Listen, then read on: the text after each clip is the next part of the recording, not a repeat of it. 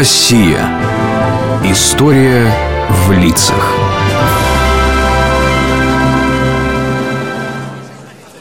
Вот и пришли. Вон гардероб.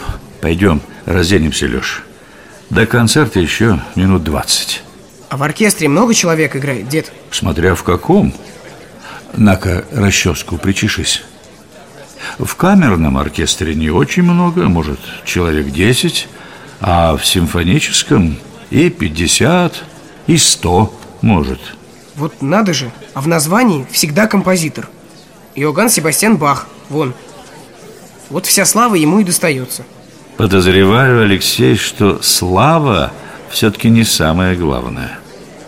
А, впрочем, даже если так смотреть, то всегда хватало и исполнителей очень известных. Рахманинов – композитор и виртуозный пианист. Помнишь, мы уже с тобой как-то про него говорили? А вот Мстислав Ростропович – известный виолончелист.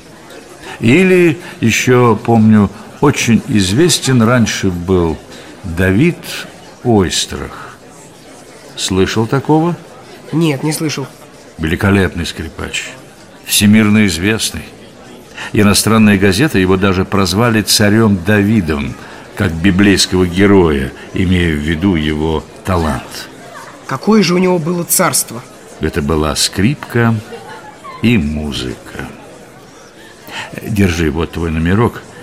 Давай, пока концерт не начался, я тебе расскажу немного о нем.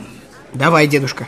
Когда я был молодой, то Давид Ойстрах был уже почтенный музыкант, известный во всем Союзе и по всему миру.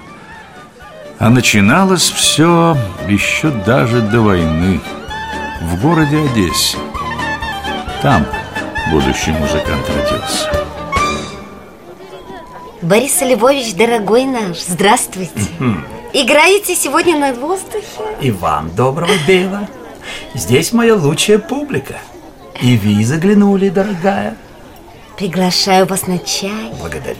У меня сынок Давид, думаем учить его на скрипке. Не сочтите за труд послушать его. Ах, Бейла, кажется, ваш сынок позавчера вылез из пеленок, а послезавтра вы хотите сольный концерт. Я еще помню, что я играл на его рождении. Да сколько ему лет? Три года? Ох, ладно, пойдемте. Я послушал Давида. Нет, дорогая, нет способностей. Вы, Борис Львович, уверены? О, может, скажете, у меня совсем нет ушей? Послушайте, что я вам скажу, Бейла.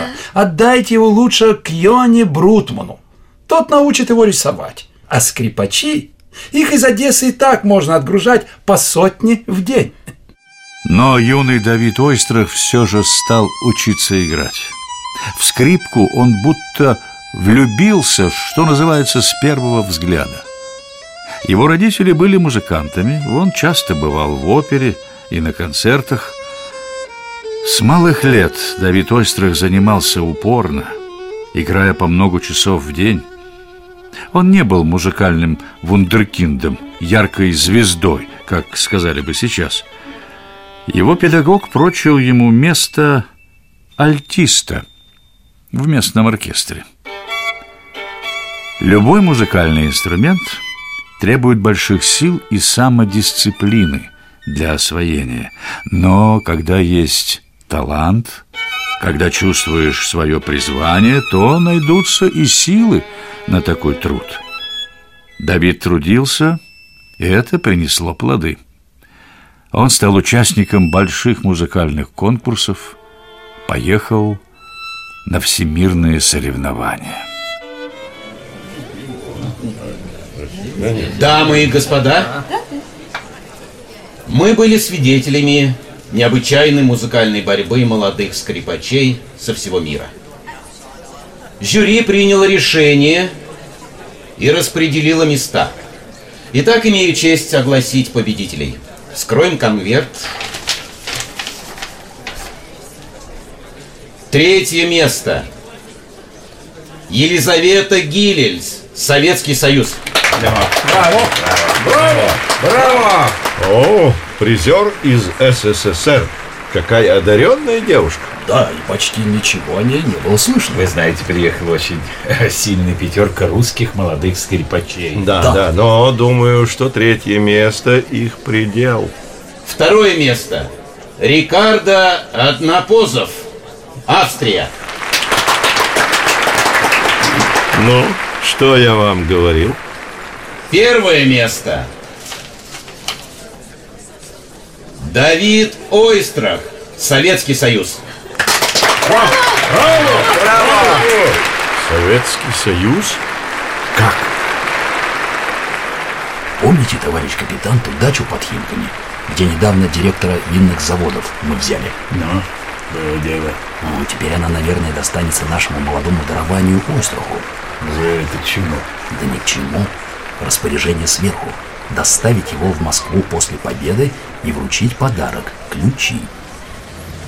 Под звуки бельгийского гимна молодой Давид поднялся на сцену и сделался известным по всему миру.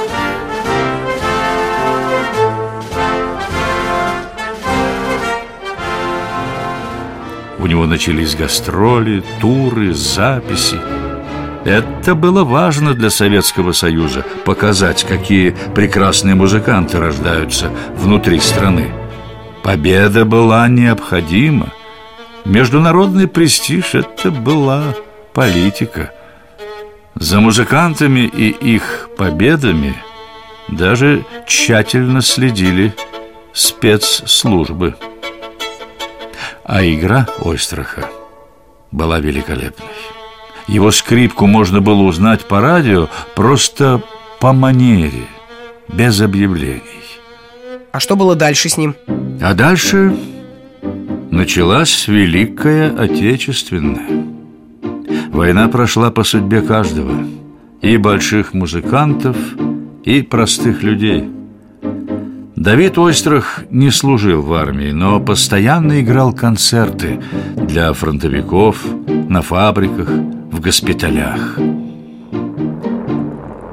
Во время блокады Ленинграда, когда город был осажден со всех сторон, Ойстраха и других музыкантов на самолетах перевезли над Ладожским озером, чтобы они поддержали обороняющийся город музыкой.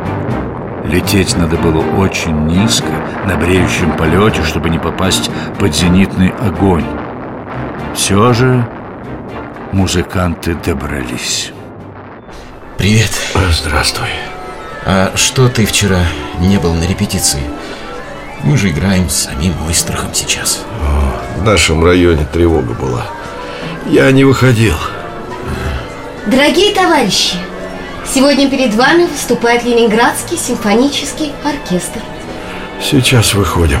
Слушай, глянь, сколько там человек в зале. Полный зал. Кто бы мог подумать.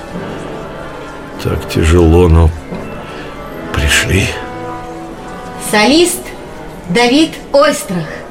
Скрипка.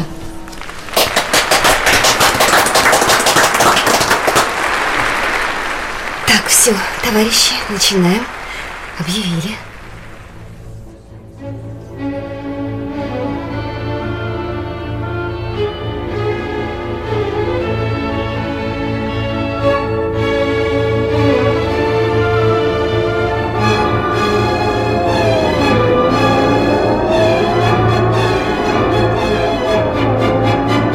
Во время концерта зазвучала воздушная тревога, но музыканты стали играть дальше. В зале никто даже не шелохнулся, чтобы бежать. В тяжелейших военных условиях люди так истосковались по красоте.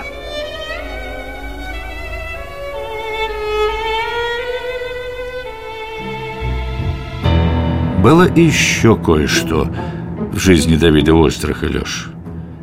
Даже не знаю, как тебе получше рассказать, но без этого рассказ будет неполным. Ты о чем? В советское время подавлялась свобода. Запрещали выезжать за границу, не печатали каких-то книг, порой публично травили деятелей культуры или сажали их, которые не соглашались с таким положением вещей. Ну и другие подобные вещи происходили в нашей стране. Не понимаю. Ну, Ойстрах играл на скрипке. Как это вообще связано? Многих его коллег-музыкантов или деятелей искусства травили, изгоняли из страны, сажали, заставляли молчать. Давид мог использовать свою известность, защищать их, помогать, рискуя привлечь гнев власти и на себя. Но он оставался в стороне от этого. Молчал. Играл на приемах правительства. Понимаешь? А, теперь понимаю, кажется. Даже не думал никогда, что так все могло быть. Но так было. Но неужели ему хватило смелости играть тогда в Ленинграде, а тут он побоялся травли? Хороший вопрос, Лёш. Нельзя в такой ситуации упрекнуть человека в трусости. Травля могла коснуться и его жены, ребенка, близких. Сам Давид говорил некоторым друзьям, что не может бороться с властью. И однажды он даже откровенно рассказал один эпизод из своей жизни. Шел тридцать седьмой год. Какая духота! Открою окно. Ты что, не спишь?